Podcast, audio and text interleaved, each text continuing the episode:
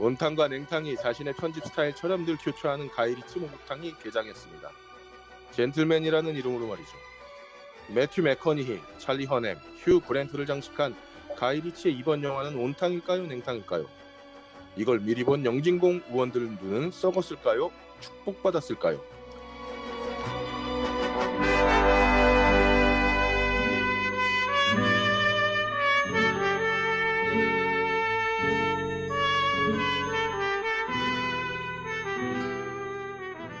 전 세계 청취 중이신 시청자 여러분 반갑습니다. 그럴 거리입니다. 오늘도 변함없이 어, 출연자 분들 소개해드리도록 하겠습니다. 어, 가이리치의 전초보다 어, 무서운 아내와 살고 있는 해비조님 나오셨습니다. 네, 해비조입니다. 네. 근데 시청 중인 청취자분들은 뭐예요? 아, 청취라고 안 했나요, 제가? 네, 시청 중인 청취자분이라고 한 것 같았는데. 아, 예, 그럼 청취자로 예, 고치겠습니다. 자, 그 다음에 그 가이리치처럼 연상의 아내를 모시고 사는 어, 함장님도 나오셨습니다. 반갑습니다. 함장입니다. 그리고 가이리치 전초보다 연세가 높으신 헐랭이님도 나오셨습니다.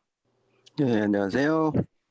저 잠깐 할 말이 있습니다. 가이치가 지금 말씀하세요. 연상의 아내를 모시고 사나요? 아닐걸요?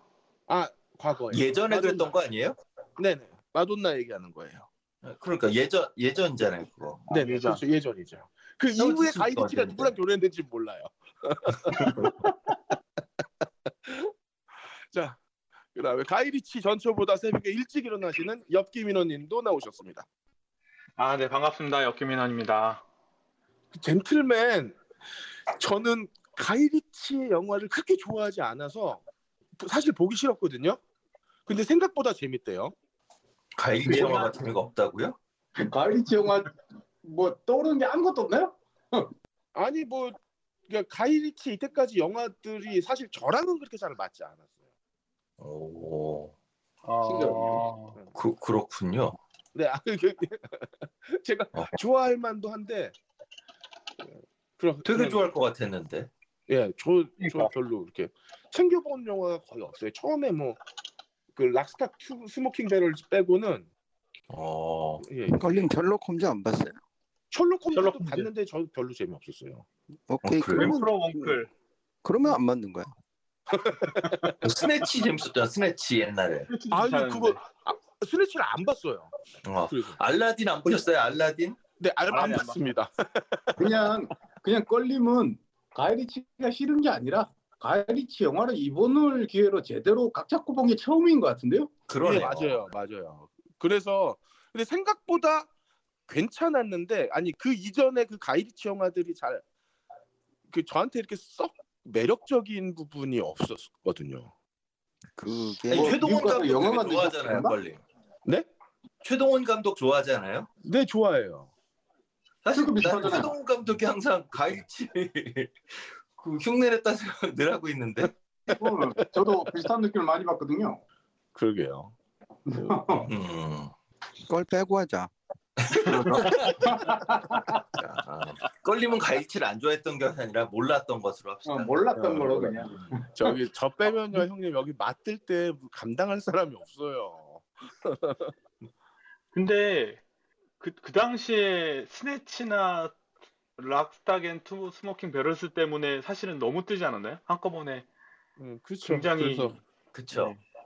사실 그때 너무 재기발랄한 영화라서 음, 이게 돈이 들어가니까 조금 약간 좀 특히 이제 셜록 홈즈 아까 잠깐 얘기 나왔던 건 셜록 홈즈에서 물론 속편도 나오고 했지만 그때 조금 아 가일치가 근데 돈을 정말 많이 줘 보니까 돈 없을. 때 나온 거랑 차이가 없네 약간 이런 느낌. 그렇죠. 돈 돈이 적- 적었을 땐 막 머릿속에서 적은 돈으로 뭔가 만들어내야 되니까 재기발랄하게 나왔는데 돈이 많으니까 뭐 딱히 예. 근데. 젠틀맨도 저예산 영화잖아요 일종의. 그렇죠. 돈 안 들었대요 별로. 음. 네. 예, 예. 근데 빵 터졌더만 이거는. 음. 어, 하지만 알라딘이 좋았잖아요. 아 그렇죠. 알라딘은 뭐 역작이네요. 그 실사 영화 알라딘? 말씀하시는 거죠? 네네네. 음. 그리고 최초 아닌가요? 흑인이 주인공인 가이리치가 다룬 영화 중에서 음. 아 주인공이라 해서는 안 되나? 난 지니가 주인공이라고 생각을 했어. 아니 뭐 주인공이 사실 아시안과 흑인이 주인공인 영화 뭐 과일리치뿐만 아니라 헐리우드 전체에서도 흔치 않은 거 아니에요? 그러네요? 그러네요. 아, 그 관점으로 보니 그러네요. 뮬란 정도 있을 거고. 음 음. 봐야겠네. 네. 안 봤는데. 알라딘 재밌어요. 잘 만들었어요. 어, 아니야, 알라딘 과일이- 정말 이 과일이- 실사를 많이 걱정했는데 심지어 저저윌윌 봤을 때 상당히 많이 걱정했는데 상당히 재밌어요. 아, 아니 가이치 거를 다 봤는데 안 본 게 안 본 게 알라딘. 아니 어떻게 어떻게 이거만 빠졌지? 아니 가이치가 그 자기 애들에게 보여주고 싶어서 만든 영화라는데 아, 아, 이제 애 아빠가 이렇게 애한테 보여줄 만한 영화를 이렇게 건너뛰기 그러면 어떻게 합니까? 아, 아, 몰랐어. 그, 그, 그러니까 자기 애한테 보여주려고 하다 보면 이 역작이 나오나 봐요. 미나리 보고. 그 M M 나이트 샤말란이 자기 애한테 보여주기 위해서 애니메이션 하나 만들었다가 완전 망했죠. 지금 나이트 샤말란은 아닌 걸로. 음, 음. 그렇지. 그 형은 너무 무서워서 그래.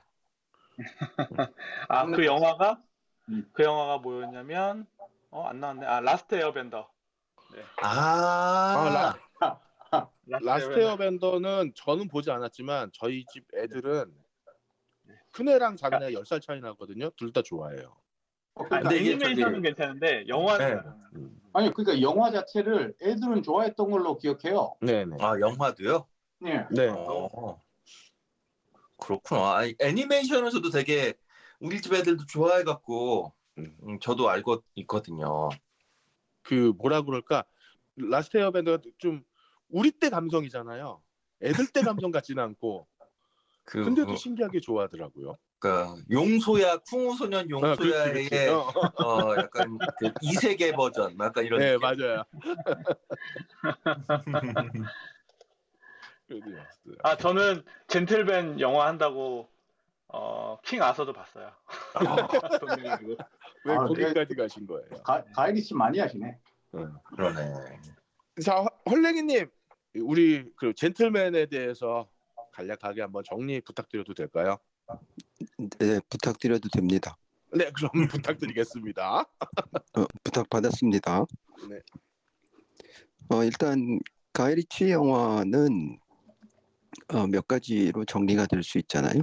일단 재료가 좋고 그, 그 재료로 요리도 잘하고 또 적당한 타이밍에 서빙도 잘 하는데 꼭 하나씩 부족한 게 있어요. 가이리치 영화는 그 워낙 자의식이 강하다 보니까 실제적으로 뭐를 어떤 영화를 만들어서 누구한테 뭘 보여주려고 하는지를 관객들이 잘 모르게 만드는 그런 신기한 재주가 좀 있긴 해요.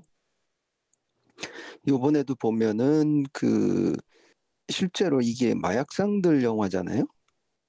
그런데 이게 그렇죠. 예, 근데 이걸 쭉 보다 보면 이게 마약상 영화인지 아니면 현실에서 가이리치가 처한 어떤 어, 자기의 고민을 얘기하는 건지 좀 불투명해지는 게 나오는 게 그 이건 뭐 스포가 될 수 있을지 모르지만 한 하나만 좀 말씀드리면 여기서 주인공이 그 하는 사업이 대마초예요. 네. 그렇죠. 되- 이거는- 강하게 얘기하잖아요. 나는 저 뭐죠 그 필로폰 뭐 이런 계열이 아니라 음. 음, 대만 한다고. 근데 이게 웃긴 게 대마초 파는 애가 저기 그 헤로인이나 그 오피오이드 이쪽 계열한테 개길 수가 없는데 이 돈이나 또는 조직의 문제로는 음. 이게 이 사람이 여기서 나오는 주인공이 굉장히 어, 그 업계에서 왕처럼 행동을 한단 말이죠. 음. 그런데 이거를 좀 재밌게 그 의역을 해보자 그러면 제가 보기에 지금 맥츠 맥커너이 이게 극중 인물이 그 자기를 투사한 것 같아요 가이리치. 음. 저 저도 비슷했어요 그런 느낌. 예.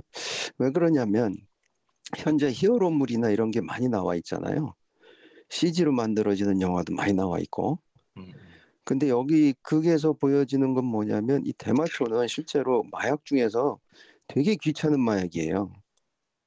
이게 경작지가 필요하고 들키질 말아야 되고 유통시키기도 되게 어려워. 음. 그런데 이런 부분들에 대한 걸 이제 그 포기를 하려고 그러죠. 여기 젠틀맨에서 매튜 맥커너이가 어, 미키로 나오네요. 그래서 그런 부분들에 대한 거를 가지고 현재 처해 있는 영화 산업이나 자신의 처지에 대해서 얘기하고자 한 게 아닐까 하고 저는 참 생각을 해보고요.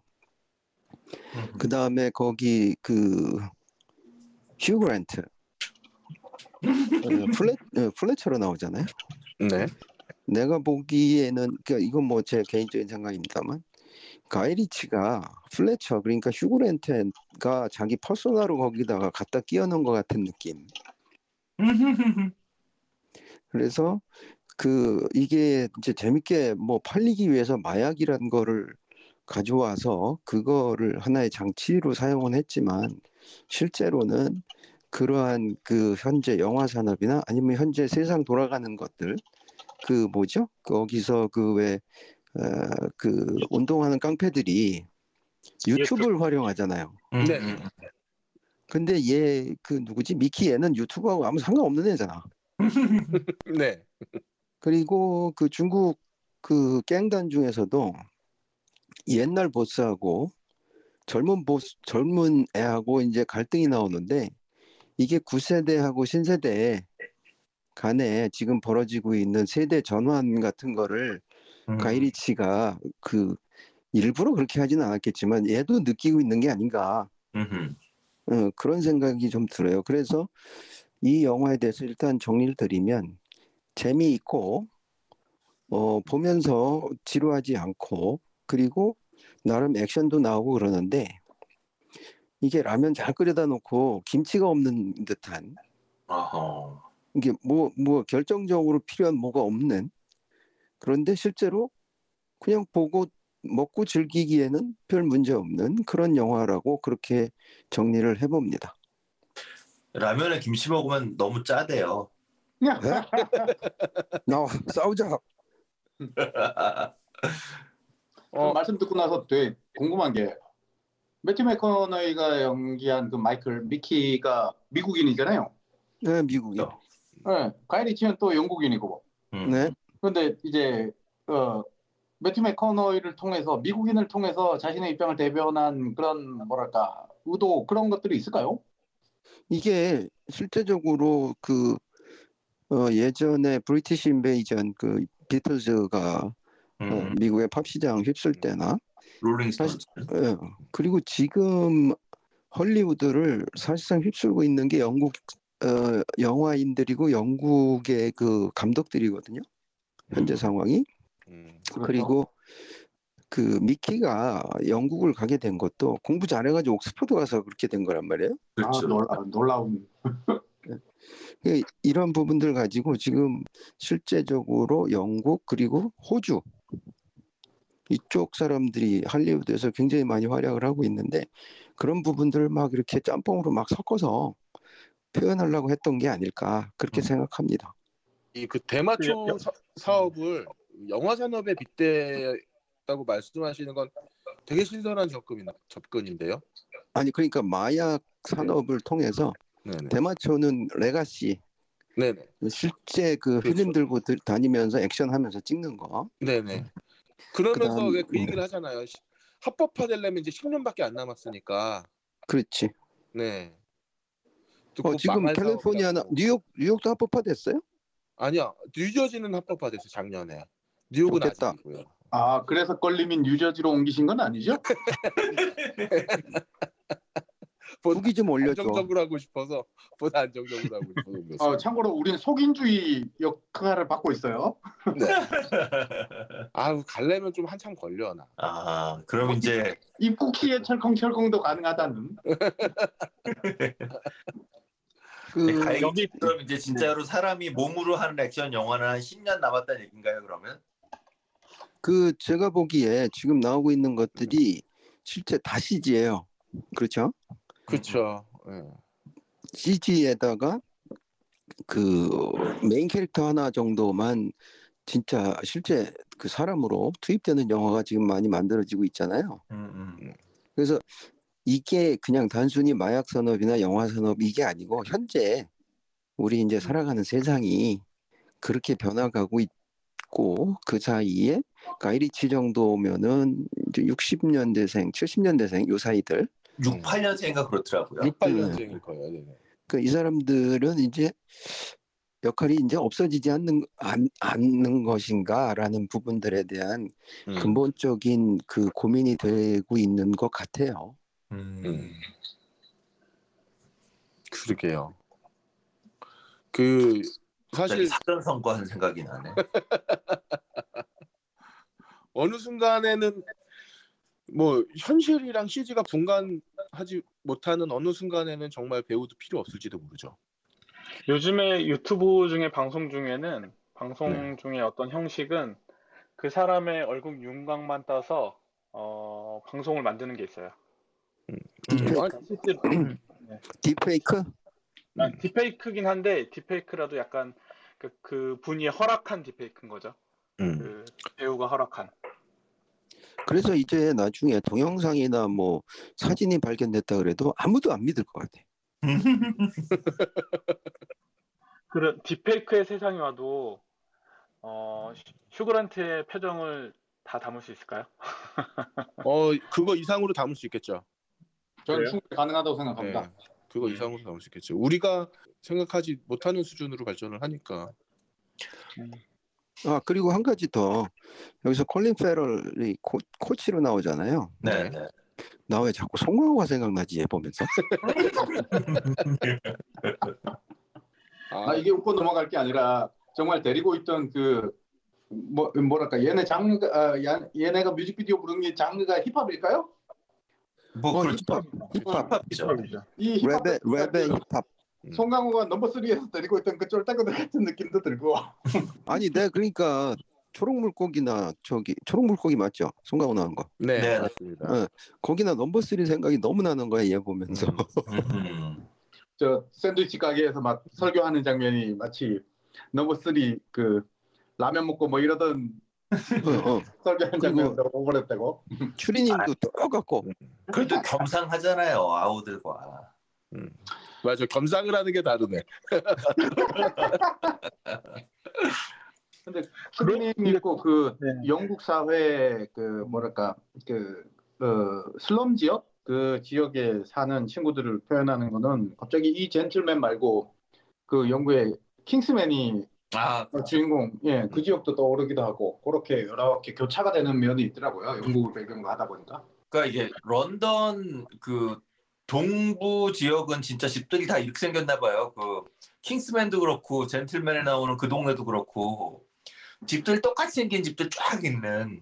남들이 얘기하는 왜 아, 한국 사람들 왜 아파트 사는지 모르겠다고 아파트는 다들 이제 가난한 사람들이 사는 건데 런던은 그게 전부 다 아파트먼트죠. 음, 음. 음. 여기 뭐 듀, 듀플렉스라고 하는데 벽을 기준으로 이렇게 맞닿은 집들 그런 음. 집들이 서민 집들이 되게 많죠. 그런데. 음.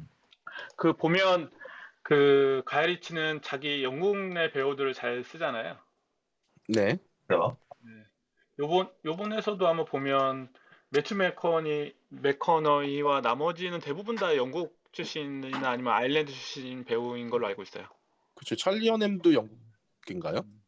영국이에요. 네. 네. 후그랜트도 영국, 콜린 파레도 음, 영국, 음, 네. 음. 제레미 스트롱도 영국. 그 아 그러네. 그러면 매튜 맥커너이만 미국에서 올만 했네요. 거기 그 중국 그, 그 보스 역할 톰 우라는 이, 이 부분만 홍콩 영국령이야. 근데. 도리어 드라이 아이로 나왔던 헨리 골딩만 말레이시아인데 아, 이 친구도 그런데 이제 주로 영국에서 활동하는 것 같아요. 왜 저기 그 지난번에 뭐지? 저기 나오지 않았어요? 크레이지 예, 크레이지 리치 아시안에서 네. 주인공이고. 그 뒤로 이제 라스트 크리스마스에서 우리 용엄마랑 같이 나왔던 게 있어요. 아 용엄마라 하시면 용엄마라 하면 다들 잘 모르나요? 용엄마를 왜 몰라요? 저, 아, 이- 그 근데 여, 그 여자 이름이 갑자기 기억이 안 난다. 에, 에밀 왜 에미넴이 서- 떠오르지? 그 여, 여자 이름 기억나세요? 용엄마? 에밀리아 클라크. 어 그래 에밀리 클라크. 왜 난 에미넴이 떠올라가지고 아 네, 죄송합니다. 아 근데 그- 정말 그 헐랭이님 말씀대로 이 영화를 영화 산업의 몰락을 빗댄 극이라고 생각을 하니까 아 진짜 슬프네요.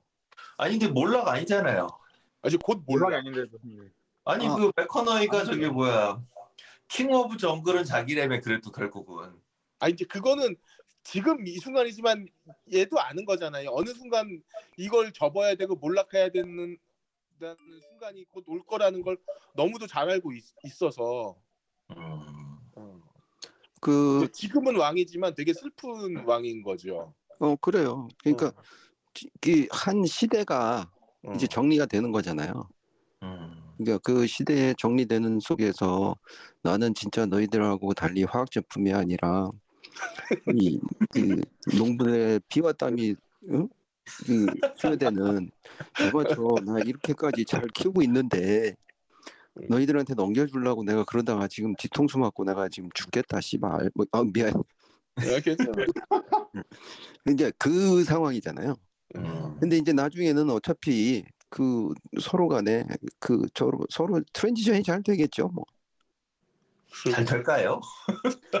난 몰라. 난 이제 나도, 나도 매튜랑 비슷해 지금 느낌이. 영화 보다 보면 나 진짜 헷갈려. 히어로물 내가 안 보는 게 네. 그게 다 거짓말이잖아요. 네. 근데 뭐 적당히 거짓말이야지 이거는 뭘 뭐 어쩌자는 거야 이거. 뭐 그런 생각이에요. 정말 공상과학 영화보다 더 나가. 음. 네. 과학도 아니야 얘네는. 그렇지. 과학이 아니니까. 아 그리고 아까 영화 왜 좋아해도 이게 그 그런 것 같아요. 유사 과학은 전혀 과학이 아니잖아요. 근데 과학이라는 단어가 들어가니까 과학의 범주로 들어가는 것 같은 느낌이 있어. 그런 거 아닐까? 뭐 그 뭐, 어, 동, 네. 동감해요. 그것도 네. 그렇게 보여지는 거지 사람들한테요. 음. 그렇죠. 그렇게 보면 젠틀맨도 젠틀맨이나 가이리치도 참 슬로우 모션 많이 쓰지 않아요? 네. 음, 음. 극단적 클로즈업이나 어, 최근 우리 지난주 있던 잭 스나이더처럼. 네. 약간 잭스나이더와 비슷해요. 음. 근데 리듬이 참 좋, 리듬이 참 좋죠. 리듬이 그 Snatch 때도 참 그 뭐라고 해야 되나 영화 리듬이 너무 좋았는데 어, 젠틀맨에서도 그 리듬을 잃지 않고 간다는 게 참 좋더라고요. 아 그게 가장 극대화된 건 디즈니 영화 알라딘에서 알라딘. 안 봤어. 아 잠깐만 알라딘을 강요하고. 아 진짜 알라딘은 난 가이치가 만든 영화 중에 어 근자에 제일 좋았다니까요. 가장 들였다. 어, 가장 성공하고 음. 그렇지 않을까? 가장 성공한 거 아닌가? 맞아요. 가장 성공했을 거예요 아마. 어. 뭐 속편 얘기도 나오고 막 이랬잖아. 아, 아서왕도 망했고 그렇죠. 거기서 아주 힘 많이 줬는데 가이치가. 어, 맨프로 엉클도 망했고 응, 응. 진짜 가이리치의 영화는 온탕 냉탕이잖아요. 성적. 그러니까 만듦새를 떠나서 성적만 놓고 봐- 보더라도 아니 뭐 저, 우리 초반에 얘기했던 것처럼 잘 안 보신 껄림이 온탕 냉탕을 얘기하기엔 좀 아 그래도 나. 아 나도 자료는 좀 뒤집어 보고 왔지 영화는 안 봤어도. 아, 근데 스네치 안 봤어요? 스네치 진짜 재밌는데 아 아, 그래. 안 봤어요. 기사는 어 근데 안 연민님 그 스네치는 네. 호불호 엄청 가, 어, 뭐 엄청 갈려요 이거. 아 그래요? 그래요? 어, 이게 음, 좋아하는 아, 사람들은 굉장히 좋아하는데 음. 그 별로 그거에 대해서 그렇게 호평 안 하는 사람들은 보면 도대체 이게 뭔 영화냐 이런 사람들도 많아요. 음. 반면에 이제 스네치는 호불호가 있을지언정 젠틀맨은 대체적으로 본 사람들은 아, 불호는 크게 없을 것 같은 그 네, 정도. 불호가 없을 수밖에 없는 게 재료하고 조리가 잘 됐다니까 아주. 근데 돼지 저기 고기 막 이제 저 구워 먹고 된장찌개 주세요 했더니 안 준다니까. 어.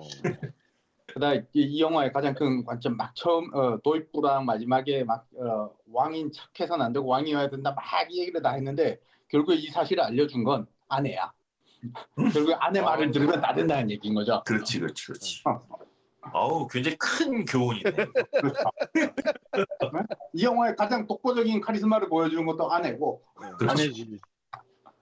그래서 이거 뭐 저 헐리우드 영화의 그저 헐랭이님 얘기하신 것처럼 뭐 히어로물 이런 것이 아니라 아 이제 대세는 여성이 주인공이어야 된다 뭐 이런 것들을 보여준 게 아닌가 어, 네, 찬성합니다. 여기 이게- 나온 그 저기 그 저 사모님으로 나오신 분이 미셸 더컬이잖아요. 음. 네, 네, 네. 이제 다운튼 앱이 또 나오셨고, 음. 예 다운튼 앱이 어 그래서 다음엔 앱이 하기에 빨리 다른 사람 섭외하세요. 보신 분 계신가요? 그걸? 난 안 봤어. 야, 그러니까 우리 우리 그런 영화 못 할 거예요. 누군가 저 아니죠 우리 우리는 저 누구야 갑자기 라인님만 오시면 음, 영국 시대의 물은 다 할 수 있다니까요 그렇지. 그렇지. 아니 라인님 혼자 혼자 두 시간 하시면 돼. 다운튼 앱에는 라이가 적격이죠. 브리저튼도 할수 있습니다. 노바리 어, 어서 오십시오, 노바리님. 네, 노바리님. 퇴근한 지 얼마 안 돼서 네. 어, 얘기 중에 그 저 함장님이 저 함장님인가 연민님이 말씀하셨는데 네. 가이리치의 편집과 잭 스나이더의 편집이 어떻게 다른지에 대해서 노바리님의 의견이 듣고 싶어졌습니다. 제가 영화를 슬로모션 못 봤습니다. 말씀했을 뿐인데 아니 슬로우 모션 쓰면 뭐 다 똑같은 거예요. 이거 좀 너, 너무한데? 아 이렇게 노맥급으로 우리를 넘기나? 제가 영화를 다못 음. 봤고요. 한 반 정도밖에 못 봤고요. 어. 좀 작은 화면으로 봐가지고 좀잘 음. 모르겠어요. 근데 가이리치는 조, 조금 더 좀 약간 고전적인 느낌인 것 같기는 해요. 음. 그러니까 사실 잭 스나이더도 사실은 생각보다 되게 고전적인 편집, 고전적인 어떤 음. 그 촬영들을 하기는 하거든요. 근데 조금 더 잭 스나이더가 약간 게임화된 어떤 그런 화면들을 조금 더좀 그런 쪽에 그런 쪽으로 감각적인 화면을 선보인다면 잭 스나이더는 조금 더 다, 아니 그잭 스나이더인다. 이 가이리치는 좀 다른 쪽으로 그 감각적인 음. 화면을 보이는 것 같기는 한데 그거보다 저는 이 영화가 약간 좀 그러니까 그 이야기 시, 시, 그러니까 실제 얘기를 그러니까 그뭐 현실에서 실화라는 얘기가 아니라 그 안에서 이제 사실 픽션인데 어쨌건 그 영화 안에서는 실제인 얘기를 픽션화해서 들려주고 그거를 화면으로 이렇게 보여주고 어떤 그 구성이 조금 재밌긴 했어요. 예, 근데 음. 영화를 반밖에 못 봐서 사실 제대로 뭐 말을 붙이기 좀 조심스럽습니다. 알겠습니다. 그 이미 절반 네. 보셨으면 다 보신 아 아니구나 이게 막판에 몰아치긴 해요. 음, 그렇죠. 그리고 그 큐벤트는 참 일생에 어, 이런 걸 빨리 했었어야 된다 이 아저씨는. 음.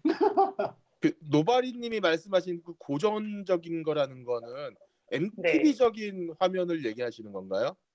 이제는 그게 아. 고전이 됐으니까. 아 그러네요. MTV적인 화면이 고전이 됐네요. 네네. 근데 꼭 그렇지는 않고요. 음. 네, 꼭 그렇지는 않습니다. 그러니까 이게 제가 어떻게 말씀을 좀 이렇게 드려야 될지 잘 모르겠는데 일단은 그러니까 그 저는 MTV로 나누기보다 지금은 이제 그 35mm 필름으로 영화를 찍던 자들과 음.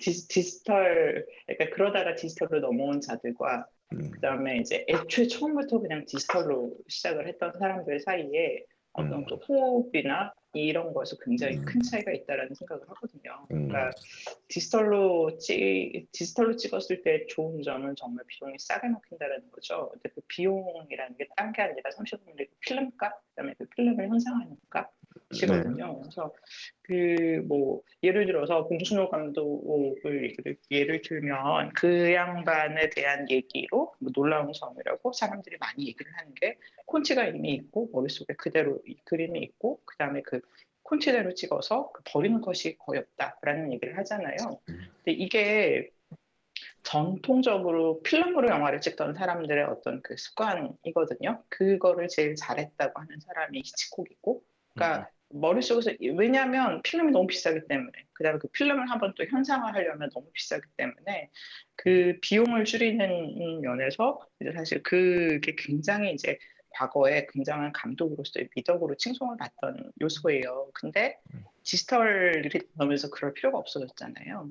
근데 저는 그러니까 디지털로 나오면서 뭐냐면 현장 촬영 현장에서 굉장히 어떤 즉흥적인 그날의 어떤 다른 변수에 되게 유연하게 이제 대처를 하면서 뭔가 이제 그날 계획하지 않았는데 그날 따라 우연히 일어나는 어떤 것들이 영화 속에 이제 틈힙때 들어오는 것도 사실 영화의 어떤 되게 매력이라고 할 수 있는데 우리나라 드라마들이 그래서 사전 제작자를 하면 망하는 오히려 망하는 저는 근본도 있다고 생각이 들거든요. 그러니까 이미 바, 만약에 그러니까 그 사전 제작자를 안정적으로 잘 찍어놨으면 문제가 아닌데 사실 중간에 뭔가 얘기가 잘못됐다. 근데 음. 어떻게 할 수가 없어요.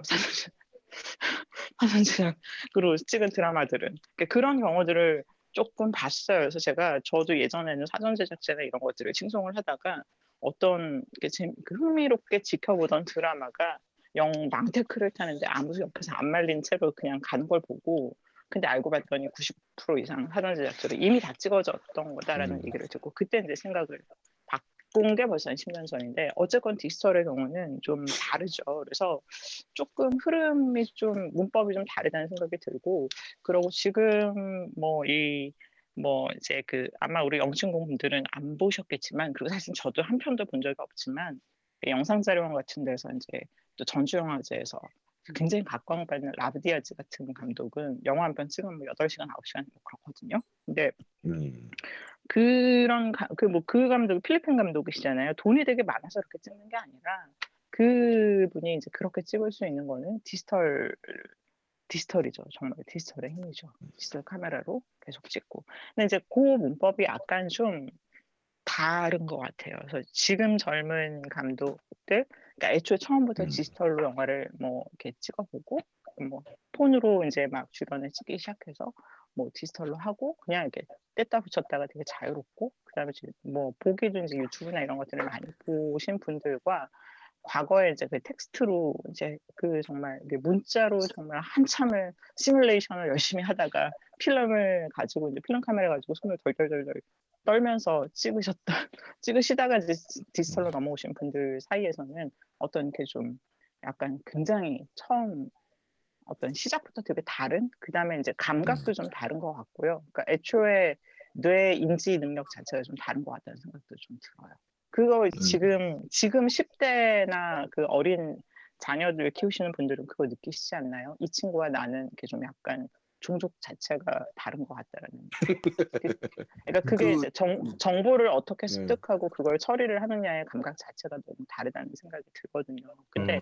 영화에서 그게 어쨌든 그, 그 필름 원래 처음에 필름으로 영화를 찍던 분과 디지털로 처음 시작을 아예 하신 분들 사이에서도 사실은 이제 영화의 호흡이나 이런 게 좀 많이 다르다는 건 좀. 그거 관련해서 좀 더 말씀을 드리면 필름으로 찍는 사람이 보는 장면 구성하고 전환은 디지털적이지가 않기 때문에 그 아예 불가능하다고 생각해서 장면 전환이나 구성을 아예 안 하는 경우도 있어요. 그래가지고 그거에 맞춰서 영화를 찍다 보니까 그 디지털적으로 나올 수 있는 화면 구성 자체가 안 나오고 그런 걸 보면서 우리 껄림이나 그 고전적인 편집이다 이렇게 하실 수가 있죠. 근데 기, 기왕에 주어진 환경에서 나온 걸 가지고 하다 보면 그렇게까지 그렇게밖에는 안 되는 상황인데 실제로 그런 그 세대 사람들이 현재 나오는 디지털 영화나 CG를 보다 보면 아 이건 뭔가 내가 갈 수 없는 세상이구나 이런 세상 생각을 할 수도 있고요. 네. 그 다음에 실제적으로 어그 브릿지 역할을 했었던 영화들 그, 그, 현, 그 예전에 고전이라고 부를 수 있는 부분하고 현재의 디지털 영화 사이에서의 브릿지를 했었던 뭐 아바타라든가 그다음에 음. 인셉션 같은 경우 그런 부분들은 실제로 그 우리가 실제로 찍은 거를 도와준 거였는데 이제는 실제로 찍은 거 자체가 저쪽 디지털에 도움이 안 되는 그런 쪽으로 넘어가고 있는 거 아닌가 음. 그렇게 생각을 좀 하게 됩니다. 근데 이제 제가 또 한마디를 덧붙이면 이제 이셉션 얘기를 하셨는데 사실 근데 좀 그 양반은 좀 크리스토퍼 놀란은 굉장히 좀 이상한 양반이죠. 왜냐하면 그러니까 놀란은 아직도 35mm 예찬자예요. 그러니까 좀 약간 성애자.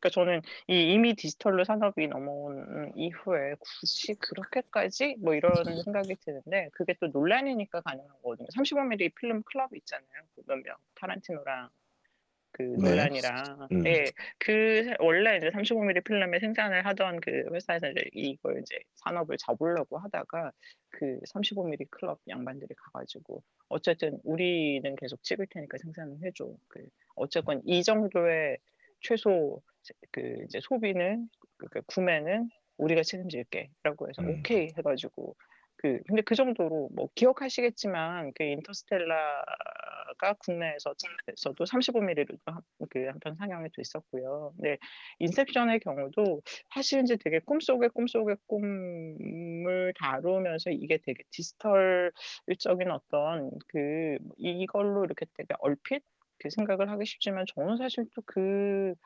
그 영화 역시도 사실은 되게 35mm 영화 찍던 시절의 어떤 습관들, 버릇들 되게 많이 남아 나와 있- 남아 있는 영화라는 생각을 하긴 하거든요.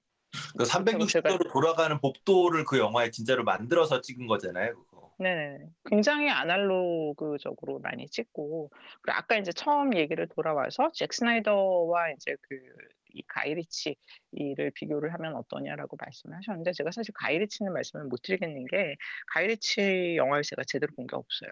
그러니까 가이리치가 처음에 이제 그 락, 그 락스탁인가요? 락스탁인가 아무튼 Smoking Two Smoking Barrels 그러니까 Lock. 나왔 예, 락이죠. 그 저는 그 영화를 그러니까 그 영화가 그 당시에 그러니까 국내에서 개봉을 좀 제대로 못하고 비디오 비디오 DVD가 아닙니다. 비디오로 나왔을 때 이제 굉장히 그, 소, 그 영화관 팬덤에서 엄청난 인기를 끌면서 아 이 새끼 진짜 천재다. 그러니까 이게 그러니까 뭐냐면 이 사람 이 감독님 진짜 천재다가 아니라 약간 그 B급의 어 정말 이 새끼 진짜 천재다라고 이렇게 난리가 났었어요. 그래서 이제 저도 뒤늦게 찾아봤으나 저는 도저히 제가 이렇게 좀 예, 좀제 제 취향으로 수용할 수 없는 영화였습니다. 네, 그 그러니까 이- 이후에 이후에 가리치 영화는 사실 제가 별로 썩 그렇게 좋아하는 영화들이 없어요. 뭐 맨프롬 엉클도 그렇고. 그 노바리님이. 말씀하시는 거에 제가 정확히 동의하고요. 이분들이 가이리치 영화가 별로 안 끌리는 사람들의 이유를 모르더라고요. 보지도 않았으면서 보지도 않면서 무슨 뭐 보고 하고 락스는 꿀- 봤다니까. 네. 저는 되게 조금 힘들었어요. 그, 그, 그리고 여전히 조금, 그러니까 지금 이번 영화는 좀 재밌었던 게 뭐 예를 들어서 휴그랜트를 처음에 이제 그 휴그랜트인지 알아볼 수 없을 정도로 진짜. 왜 진짜. 아, 예. 그래서 뭐 굉장하다라고 생각을 했고 그 일단 제가 본 중반까지는 굉장히 재밌게 보긴 했는데 어 오히려 이제 이 영화는 제가 좀 흥미로워하는 지점들 제 취향하고 맞는 부분들이 있어요. 근데 그 이전에는 별로 그 이전 영화들은 조금 제가 그 좋아할 만한 영화들이 없었고 이게 잭 스나이더의 경우에 굉장히 이제 게임 실제로 이제 게임 속 세상을 뭐 이 거의 영화한 듯한 그 게임을 만들었다라는 게 아니라 그 마치 그런 것 같은 화면을 선보이는 서커펀치나 굉장히 기술을 많이 그 저기 한 영화들을 많이 만들었고 지금도 굉장히 이렇게 화려한 액션 장면을 선보이지만 사실 잭 스나이더도 굉장히 아날로그적인 방법을 많이 차용하는 사람이거든요. 그래서 음. 아직은 할리우드에서 이제 그 이름이 있다라고 하는 사람들은 아직은 35mm의 어떤 영향들을 굉장히 좀 나름대로 소중해 소중하게 가져가려고 하는 그런 감독들이지 않을까? 뭐 카메론이나 이런 사람들도 굉장히 기술적인 어떤 이런 것들을 굉장히 찬양을 하고 되게 적극 도입하는 것도 사실인데 사실 굉장히 적극적으로 도입을 하면서도 여전히 35mm 영화적인 정취는 사실 좀 가지고 있죠. 네, 로바리님 말씀 잘 들었고요. 이번에는 음악 이야기로 들어가서 이번 그 영화 젠틀맨의 음악은 해비조님이 네.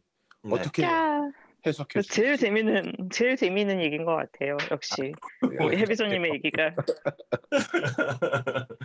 아, 처음 듣습니다 그런 얘기. 아, 그-. 어, 제가 나올 때 잤다 이런 사람 참 많이 봤는데 어, 네. 재밌게 들어. 역시 박익님의 이 그 수준이 다르다. 아. 이런 거 다시 한번 확인했고요. 감사합니다. 예, 하여튼 저는 아까 처음에도 말씀드린 것처럼 가이치가 어, 알라딘으로 잠깐 이제 그 어, 나도 애들도 사랑하는 영화 만들 수 있어 이제 보여줬으니까 원래 자기 늘 하던 대로 음, 돌아온 거라는 생각이 들고 돌아온 결과물이 아주 좋았다라는 생각이 들고요. 이번에 영화 음악을 맡은 분이 크리스토퍼 벤스테드라고 하는 감독인데 이분이 일반적으로 이제 그 영화 음악가라고 하면 보통은 작곡가죠. 근데 물론 이제 벤스테드도 작곡을 하지 않는 것은 아닌데 이분의 그 작업들을 쭉 보면 그냥 일반적인 작곡가는 아니에요. 이를테면 어 아까 말씀했던 그 가이리치의 알라딘 알라딘에서 어 벤스테드가 같이 작업을 했거든요. 아시다시피 알라딘은 그 1992년에 이미 만들어진 만화로 애니메이션으로 만들어진 적이 있고 거기에 나왔던 주요 곡들이 이번에 이제 실사화되면서 다시 불려졌죠. 다시 불리면서 당연히 옛날 그대로가 아니라 어 2010년대 혹은 2020년대의 감수성 뭐 이를테면 그 윌 스미스가 랩을 한다든가 그리고 어 예전에는 이제 빅밴드 스윙 느낌의 재즈였다라고 하면 여기에다가 중간에 뭐 electronic 사운드를 살짝 집어넣는다든가 뭐 이런 식의 그 변화들을 이제 조금씩 가지고 왔는데 그런 변화의 편곡과 믹싱을 다 했던 게 크리스토퍼 벤스테드예요. 그리고 이분이 그 오스카 트로피를 받은 게 어, 그래비티 알폰소 쿠아론 감독 그래비티에서 이분이 상을 받았는데 다른 게 아니라 작곡, 음, 작곡상을 받은 게 아니고요. 사운드 디자인과 믹싱으로 상을 받으셨어요. 근데 생각해 보시면 그 그래비티에 존 프라이스가 곡을 썼지만 실질적으로 이 영화에서 영화를 보는 관객들이 느끼는 건 존 프라이스가 만든 그 OST의 감동보다 갑자기 소리가 뚝 끊어지고 이런 그 사운드 디자인 자체가 우리를 매료시켰던 거잖아요. 근데 이 벤스테드라고 하는 이 음악가는 바로 이러한 종류의 사운드 디자인과 믹싱을 아주 전문적으로 하는 그런 뮤지션, 아, 그런 뮤지션이고 그런 차원에서 이번에 젠틀맨에서도 오리지널 스코어 트랙도 만들었고 스코어 트랙 음반도 발표를 했는데요. 그 어, 디지털로 발표한 것 같아요. 근데 그거 말고도 기존에 있던 기성곡들을 이제 가지고 와서 영화에 삽입을 하는 방식으로 해서 이게 원래 그 믹싱을 다시 해야 돼요. 혹은 뭐 어, 마스터링을 다시 하고 기존에 있던 노래를 영화에 쓰려면 요거를 조금 손을 볼 수밖에 없거든요. 근데 이게 손을 보는 게 뭐 그냥 그 볼륨만 조절하는 것도 가능하고 또 때로는 볼륨을 조정하면서 특정한 음들을 좀 더 강화하는 방식 이런 여러 가지가 가능할 텐데 근데 이번에 그 어, 벤스테드는 그런 차원에서 보면 제가 볼 땐 마스터링을 다시 하면서 영화에 맞게 마스터링하면서 좀 소리들을 조금씩 만진 게 아닌가 왜냐하면 굉장히 옛날 노래들을 많이 사용했거든요 영화 속에 자 어, 우리가 기성곡을 영화에 쓴다 이렇게 말을 하면 음악가가 음, 이 영화의 음악을 담당한 사람이 선택할 수 있는 두 가지인 것 같아요. 하나는 이미 뭐 빌보드라든가 이런 차트에서 엄청나게 히, 흥행을 했던 노래를 가지고 와서 딱 처음 듣는 순간 아 익숙한 이 노래.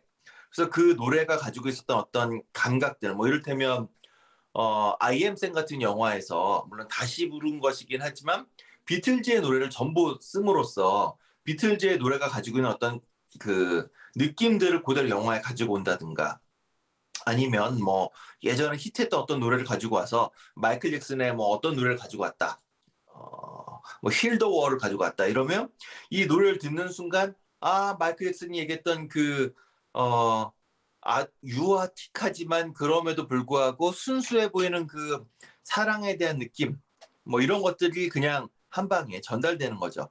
그런 식으로 이제 유명한 노래를 가지고 와서 관객들에게 빠르게 그 노래의 뉘앙스를 통해서 설득을 하는 방식이 있을 거고요.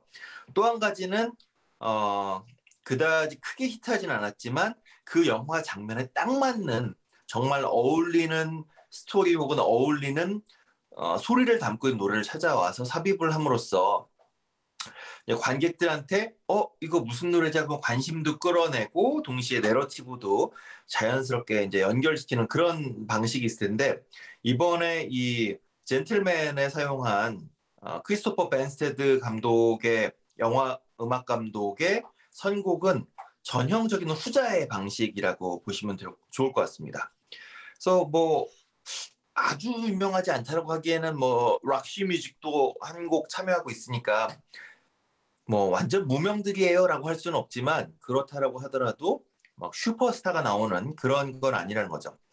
저도 살짝 속았던 게 이거 이제 영화를 보려고 예고편을 찾아보니까 예고편에 그 크림의 Sunshine of Love가 나오더라고요. 그래서 아 이거 가이리치가 이제 알라딘으로 돈 좀 벌었으니까 이번에 그 유명한 노래들 팍팍팍 이제 쏟아 부어갖고 만들었나 하고선 보니까 어 영화 끝나고선 보니까 어 그런 노래는 예고편에만 나오고 안 나오네? 플러스 그 제작비를 살펴보니까 어 저예산으로 찍었구나.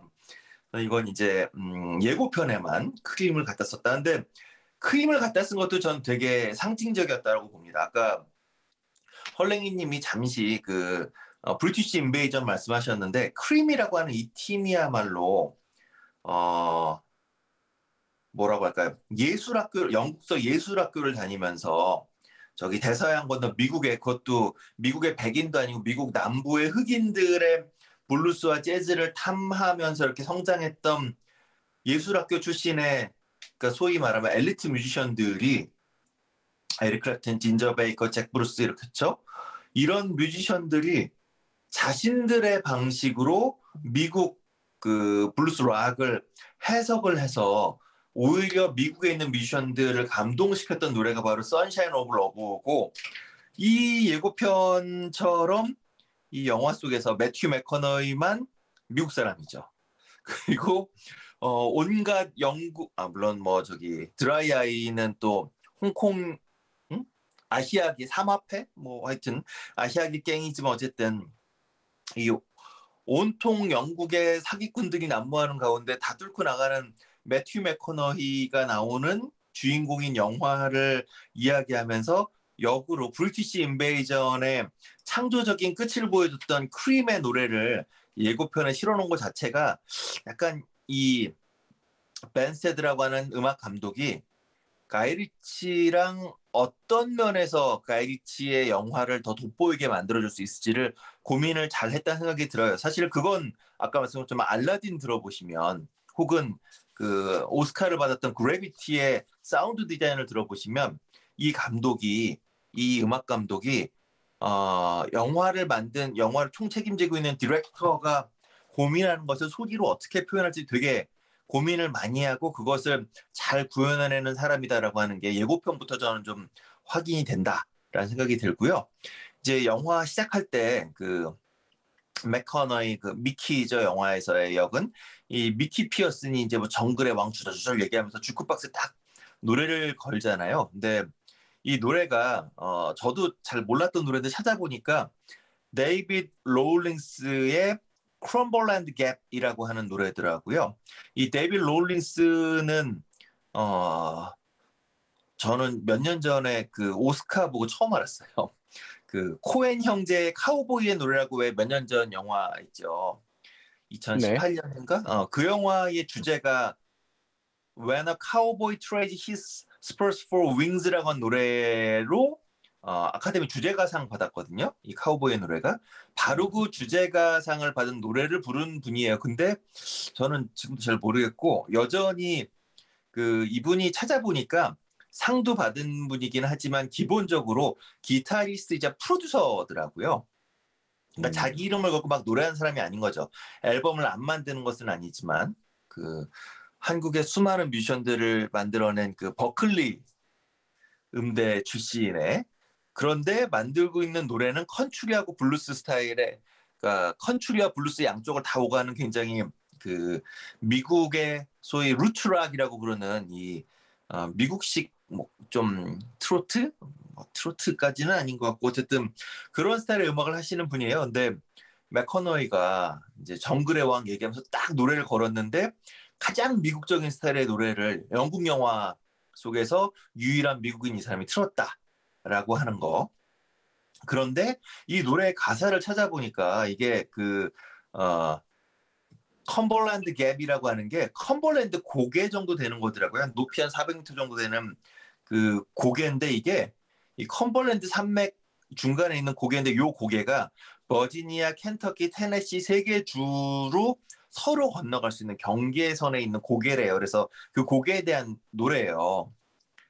이 첫 번째 노래가 딱 이 영화에 아까 그 제가 어, 기성곡을 쓸 때 두 가지 전략 중 두 번째로 유명하진 않지만 영화에 정말 딱 어울리는 노래를 통해서 사람들에게 이 영화에 대한 이해를 높여주는 그런 선곡이라는 생각이 딱 들었던 게 이 영화에 보면 그 미국 사람 매튜 맥커너이 하나를 둘러싸고 그 영국 사기탐정 휴그랜트가 어, 정말 휴그랜트 어, 이번에 너무 훌륭했습니다.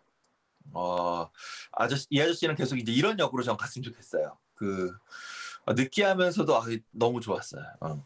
음. 아니, 더 이상 근데 그 좋아하잖아요. 예? 그러니까 그 약간 연애 감정을 갖고 있, 는 느낌 아니에요? 게이 아니, 게이죠. 네, 게이죠. 약간- 어, 그치 그치. 게이 네. 문화. 네. 게이의 뉘앙스를 확 주시죠. 아 휴그랜트 너무 잘 어울리는 것 같아 그런 느끼한 네. 딱이에요. 그 다음에 이제 그, 저 뭐야, 또, 그 뜯어내려고 하는 게 또 누구죠? 지금 매터너의 주변으로, 저, 매튜, 그, 어, 어디야, 이 사람, 저기. 유태계 출신의 조폭이라고 할 수 있는 매튜. 다음에 또 뜯어내려고 하는 게 그 빅데이브, 언론사 사장. 막 하여튼 주변에 이 미국 애들이, 아, 저 영국 사람들이 미키 피어슨이라고 하는 미국 사람 하나를 어, 이세 삼각으로 다 뜯어먹으려고 하는데 결국 이걸 다 빠져나가는 얘기잖아요.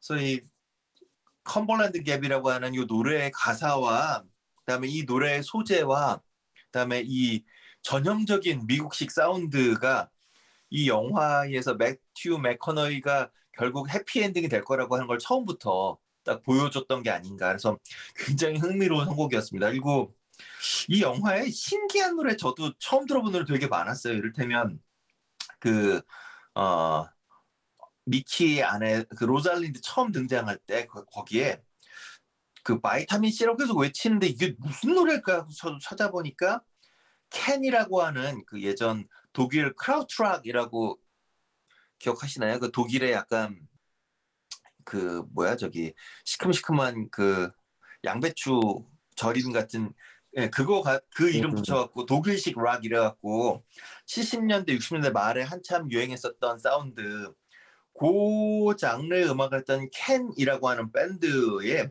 72년작 노래래요. 음. 진짜 조금 더 놀란 건 어, 이런 밴드가 있구나 우선 찾아보니까 제 방에 캔의 CD가 있었어요. 근데 나도 몰랐어. 아니 옛날 분명히 뭐 어떤 노래 이 앨범은 아니고 다른 앨범이었는데 하여튼 어 제가 뭔가에 감동을 받아서 CD를 샀을 텐데 샀다는 사실 제가 가지고 있다는 사실 조차도 모르고 있다가 이번에 어 영화만 듣고 찾아보다가 알게 됐네요. 어쨌든 그래서 이 아까 말씀드린 것처럼 정말 히트하지 않고 우리 정말 잘 부르는 노래를 굳이 찾아내서 영화에 그것도 딱 어울리는 사운드를 차- 집어넣었다라고 하는 지점에서 이 벤스테드의 게 정말 그 벤스테드 음악 감독에게 제가 다시 한번 경의를 표하면서 이 영화에 어, 새로운 노래가 하나 있죠. 영국 래퍼 벅지 말론이 불렀던 벅지 말론이 이 영화 속에서 그 어니로 나오는 바로 그 배우가 실은 실제 래퍼인 거죠. 음. 이분이 그 Boxes of Bush라고 하는 되게 그 old-fashioned한 힙합 느낌의 노래죠. 근데 예, 아까도 우리 잠깐 얘- 얘기했던 것처럼 유튜브에 뮤직비디오로 이런 식으로 썼다는 거 이 영화에 정말 이 전형적인 가이리치 스타일 아니에요? 이게 생각도 못했던 이상한 요소들을 자꾸 끌어다가 이게 다 연결되게 만드는 음, 그렇죠. 그리고 저는 그 노래 듣다 보니까 왜 예전에 SNL에서 보여줬던 Dick in the Box도 많이 떠오르고 음. 재밌었어요. 그 이런 스타일의 그러니까 지금 전체적으로 70년대 노래를 혹은 70년대에 가까운 70년대 스타일을 추구하는 60년대 말 70년대 초반 스타일을 추구하거나 그 시절의 노래를 계속 깔아놓는데 그 사이로 어, 지금 열심히 활동하고 있는 벅시 말론이라고 하는 이 힙합퍼를 불러다가 노래를 불러놓고 근데 이게 또 영화의 중간에 굉장히 중요하고 나중에 엔딩 크레딧에 또 이제 멋지게 사용됐잖아요. 이런 게 이제 가이리치식의 그 재기 뭐 이런 게 아닐까 싶고 그런 재기를 잘 이제 뒷받침해주는 사운드라는 생각이 들고요. 그런 차원에서 또 재밌는 게 그 약쟁이 아파트 장면에서 어 뮤지션의 뮤지션 그래서 대중들에게 크게 인기를 못 끌었던 슬픈 그 락시 뮤직이 73년에 발표했던 In Every Dream Home a Heartache이라고 한 노래가 나와요. 이 노래가 이제 그 아파트 딱 들어갔을 때 왜 애들 다 이렇게 해롱해롱 하고 있는 중간에 흐르는 건데 이 제목 이 노래의 가사가 계속 반복된 그거예요. I blew up your body, but you blew up my mind. 그러니까 너는 내 몸을 날렸는데 나는 네 몸을 날렸는데 너는 내 마음을 날렸어. 계속 이게 전형적으로 I가 약인지 you가 약인지 잘 모르겠는. 그리고 그 노래가 이 노래가 코드가 딱 네 개예요. 코드 네 개로 계속 반복돼갖고 이 사실 사이키델릭 음악이라고 하는 게 코드를 느리게 하지만 계속 반복해서 듣는 이로 하여금 이제 약간 그 약에 취한 것처럼 느끼게끔 혹은 약에 취하면 더 이 반복되는 코드에서 뭘 더 느낀다는데 제가 약을 안 해봐서 거기까지는 모르겠지만 그런 뉘앙스의 음악인데 그 노래 속에 가사마저 이러한 노래를 이게 별로 보니까 히, 그 차트에 올라간 적 없고 락시 뮤직 라이브에서는 여러 번 이제 연주된 노래인가 봐요. 네. 뭐 라이브 앨범에도 실리고 그렇긴 하지만 락시 뮤직이란 이 팀은 사랑한 노래지만 개별적으로 차트에 이렇게 올라갔던 노래는 아닌데 이 노래를 가지고 와서 약에 취해서 정신없는 청년들이 나오는 장면에 굳이 이 노래를 흐르게 만드는 음. 아, 이런 장면들 이런 이런 장치들이 참 좋았고요. 마지막에 그 어, 심미 심미야라는 노래가 이제 그 어, 이거 저 스마트폰 촬영한 거 뺏어낼 때 연락이 뛰잖아요. 근데 전 이게 그 속어를 잘 몰랐고 영어식 속어를 몰라서 이 심미 심미야가 뭔가 보니까 shake you 정도 된대요. 음. 뭐 혹은 shake your rack 뭐그러니까 빨리 뛰어라 이런 거죠. 요 노래 이런 가사의 노래를 굳이 흐르는 거고 제일 재밌는 건 이 영화 결국 딱 끝나면서 마지막에도 또 그 정글의 왕 얘기로 시작해서 결국 왕같이 하면 하는데 왕으로 끝나잖아요. 그 왕 얘기하는 그 와중에 딱 흐르는 노래가 어, 영국 펑크 밴드 잼의 That's Entertainment예요. 음. 어, 가이 리치가 이거 이거 다 그냥 웃자고 한 얘기인지 알지? 뭐 이런 그런 뉘앙스를 마지막 노래의 가사부터 노래 제목까지 딱 이 영화의 내용 같은 노래로 딱 정리를 해주는. 그래서 이 벤스테 크리스토퍼 벤스테드라고 하는 이 음악 감독은 영화에서 물론 이분의 이제 오리지널 스코어도 뭐 약간 그 긴장감을 막 아, 강조하고 이럴 때 분명히 이분의 오리지널 스코어도 있지만 정말 중요한 얘기를 해야 되는 장면에서 관객들에게 익숙하지 않지만 혹은 일반적인 음악 팬들에게 저를 포함해서 많이 익숙하진 않지만 들으면 오! 할 만한 노래들을 딱딱딱딱 집어넣어 놔갖고 듣는 이로 하여금 혹은 영화를 보는 이로 하여금 영화의 재미를 훨씬 그 크게 만드는 그리고 그 아까 I up your mind body 요 장면을 아예 그 가사가 흐르거든요. 그런 식으로 영화를 아, 이 노래가 뭔지 모르겠는데 그냥 가사가 들리면 저도 뭐 잘 들리진 않지만 어, 대충 들리면 아 이거 그냥 웃게 만드는 미소 짓게 만드는 그런 음악들이 어, 꽤나 잘 묻어 있는 영화가 바로 젠틀맨이 아니었나 싶고요. 가이리치 감독은 그런 면에서 보면 그 되게 자기가 자기의 이 영화 분위기를 잘 만들어주는 뭐 이를테면 그 찰리 허넴이 아, 이게 수영 달고 나니까 또 찰리 허넴이 또 어, 굉장히 그 터프가이의 느낌 확 살아나는 데 어쨌든 찰리 허넴이라든가 콜린 파렐이라든가 휴그랜트가 이렇게 너무 딱 어울리는 역이라든가 이렇게 주변에 음악까지 어, 이 감독도 가- 훌륭하겠지만 어, 조력자들을 너무 잘 만나는 그런 행운이 있는 감독은 아닌가라는 생각이 살짝 들었습니다. 아, 수고하셨습니다. 그 네. 가이리치 영화야말로 정말 정말 대배우들이 많이 나오는 스타일의 영화를 주로 찍지 않나요? 대배우들이 많이 뭐 아무튼 연기 잘하는 배우들이 많이 나오긴 그렇죠. 하죠. 음, 비싼 배우들 주로.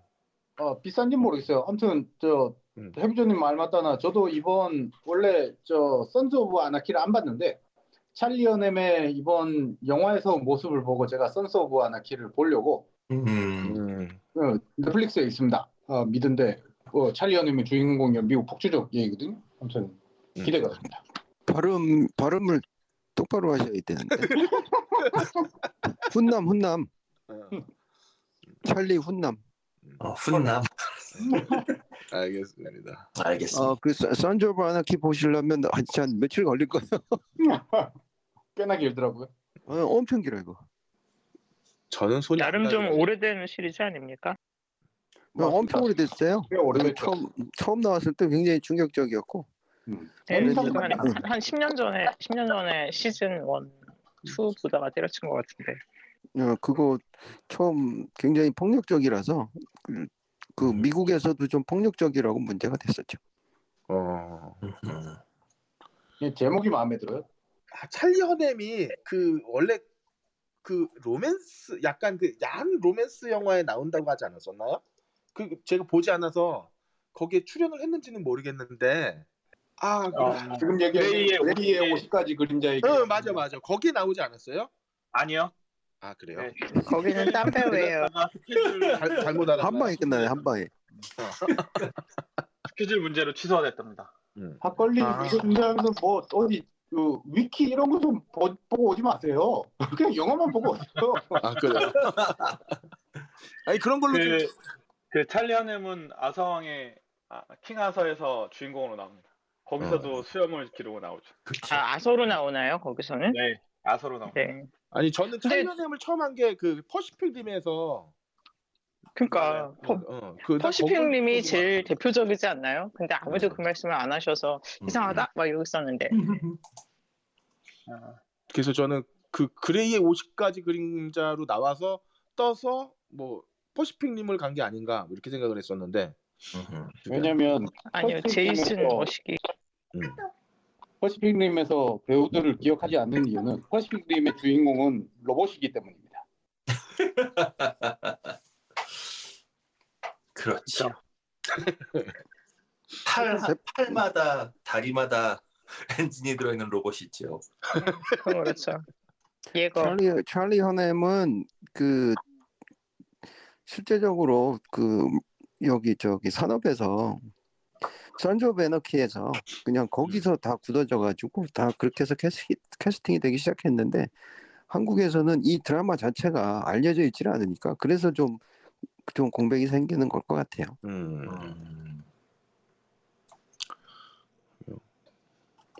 음. 좀 재미네요. 저는 이 젠틀맨을 조금 보다가 찰리 허넴이 이제 초, 초반에 이제 그 휴 그랜트가 처음 딱 등장하고 뭐 거기가 또 이제 찰리 허넴도 첫 등장하는 장면인데 너무 이렇게 찰지게 영국식 발음에 욕을 해서 찾아봤잖아요. 어, 얘가 영국이었어? 뭐 이러면서. 근데 이제 영국인 거예요. 근데 음. 그 왜냐하면 전 찰리 허넴이 당연히 이제 미국일 거라고 생각을 하고 음. 근데 또 이렇게 뒤져보면은 사실은 그 사람이 스타가 된 게 Sons of Anarchy라고 하면 더더욱 이게 좀 되게 웃기네요. 음. 그러니까 영국 출신 배우가 미국에서 굉장히 이제 폭축이라는 것도 사실은 이제 미국이 아니면 나올 수 없는 어떤 그 상징인 것인데 그걸로 유명해진 배우고 근데 이제 그래서 오히려 본인이 영국인으로 나왔을 때 뭔가 사람들이 다 사람 사람들이가 아니라 이제 저 같은 사람은 이제 뭐, 뭐 쟤왜 영국 그 억양을 흉내내지? 이라고 하면서 찾아보고 그래서 어머 원래 영국이네 하게 되는 그 이제 흐름이 조금 재밌네요. 그렇죠. 예전 닥터 닥터 하우스처럼요. 아, 예. 그, 그 사람은 저게 아닙니까? 그, 그, 그거 출신 아닙니까? 그거 뭐라고 그러죠? 이제, 이렇게 그 영국의 그 명문 머시기 모여있는 걸 뭐라고 그러죠? 그 맞아. 그 예. 아무튼, 이렇게 학벌 되게 좋으신. 네, 학벌 되게 좋은 네. 분이죠. 이 사람들이 점점 나이를 먹더니 이제 고유명사 이런 거에 너무 약해져서 큰일이야. 이거 편집할 때마다 늘 막아 떠가지고 아 편집을 안 해주더고 큰일 났어요. 고유명사만 헷갈리면 다행인데, 저 보세요. 그렇게. 아, 이튼. 응. 아, 이렇게. 뭐, 이튼 예, 스컬. 뭐, 응. 고유명사를 그 이제 입, 입- 입이 뭐라고 해야 되나? 이제 좀 약간 보통 명사화된 고유명사도 헷갈리고, 이제는 단어도 헷갈리고, 뭐 맞습니다. 그, 그러네요 이제 슬, 슬프네요. 그, 네. 노안들 안 오셨나요? 저는 왔는데. 왔습니다. 저도 네. 왔습니다. 또한 왔어요. 침침해요. 스마트폰 음, 뭐라. 20분만 보고 있으면 앞에 글자들이 아무것도 안 보여요. 하지만 자존심을 세우면서 그 폰, 폰의 글자는 제일 작게로 유지하고 계시지 않습니까? 아니 저 저 다중 초점 렌즈 쓰고 있습니다. 받아들이셨군요. 수용하셨거든요. 네, 막, 아 일하려면 네. 뭔가 읽어야 되는데 안 읽히니까 음. 뭐 이제 글씨 안 보이니까. 그러니까 껄림 네. 가이리치가 이 영화 제작하면서 그런 심정이었을 거라. 그러니까요. 아니 그 헐레기님 말씀을 들으니까 막 마냥 웃으면서 봤던 제가 되게 반성이 되더라고요. 즐겁게만 봤던 제가. 어, 그 지금 겪고 있는 시기를 지나시면 네. 뭘 봐도 그냥 재밌게 웃을 수 있는 시기가 옵니다. 이제 앞으로 한 50년 남았네요. 헐레기님까지 가려면. 자, 기다리고 오늘, 있어. 예. 오늘 가이리치의 젠틀맨을 소재로 아주 재밌는 시간 보냈고요. 어, 다음 주에는 우리 어, 제가 감히 말씀드리지만 어, 16회가 다 끝나지 않, 않았음에도 불구한 이 시점에도 21세기 대한민국에서 만들어낸 가장 문제적인 드라마라고 얘기할 수 있는 문제적이라뇨? 그냥 수작오브 수작이죠. 아, 수작오브 문제작이 네, 아니죠. 문제작이자 수, 수작오브 수작인 괴물을 가지고 어, 이야기 나눠보도록 하겠습니다. 어, 아직 한 편밖에 안 꺼내신- 봤는데 큰일 났네. 어, 얘기를 건네신 건 껄림이니까 껄림이 준비하세요. 아 제가 준비할게요. 제가 준비할게요. 다음 주에 신나게 깔 게 있어서 좋겠네. 야, 이 우리 아 근데 그 영화 너무 힘들던데. 예? 너무 힘들던데. 드라마요? 아, 그렇죠. 막 네, 좀- 이거 이거를 보면서 감 어, 심지어 보는 사람이 감정 소비를 해야 돼요. 엄청 힘들어요. 어, 그러니까 네네. 되게 힘들더라고요. 너무 그러니까 세더라고. 그 나쁘다 뭐 이런 게 아니라 그러니까 그 드라마가 에, 그 이제 선수들은 알잖아요. 1편, 2편 딱 보면은 16 부작에 얼마나 이게 이제 걸작이 될지 아닐지 네, 방향도 대충 알겠고 되게 기대는 되는데 저는 조금 약간 그러니까 윤리적인 면에서 조금 힘든 게 있었어요. 아무튼 음, 뭐 열심히 잘 보고 아직 3부밖에 못 봤지만 네. 네. 열심히 보고 들어오겠습니다. 다음 주에는 예, 제 시간에 들어올 수 있겠죠. 당직이 아니니 출근을 안 하니 괜찮을 거예요. 저 오늘 진짜 예, 그, 아 진짜 알겠습니다. 일하고 오느라 예. 네. 그, 자, 그 그러면 우리 다음 주에 또 뵙는 걸로 하고요. 어, 그동안 어, 청취해주신 같이 참여해주신 분들 모두 감사드립니다.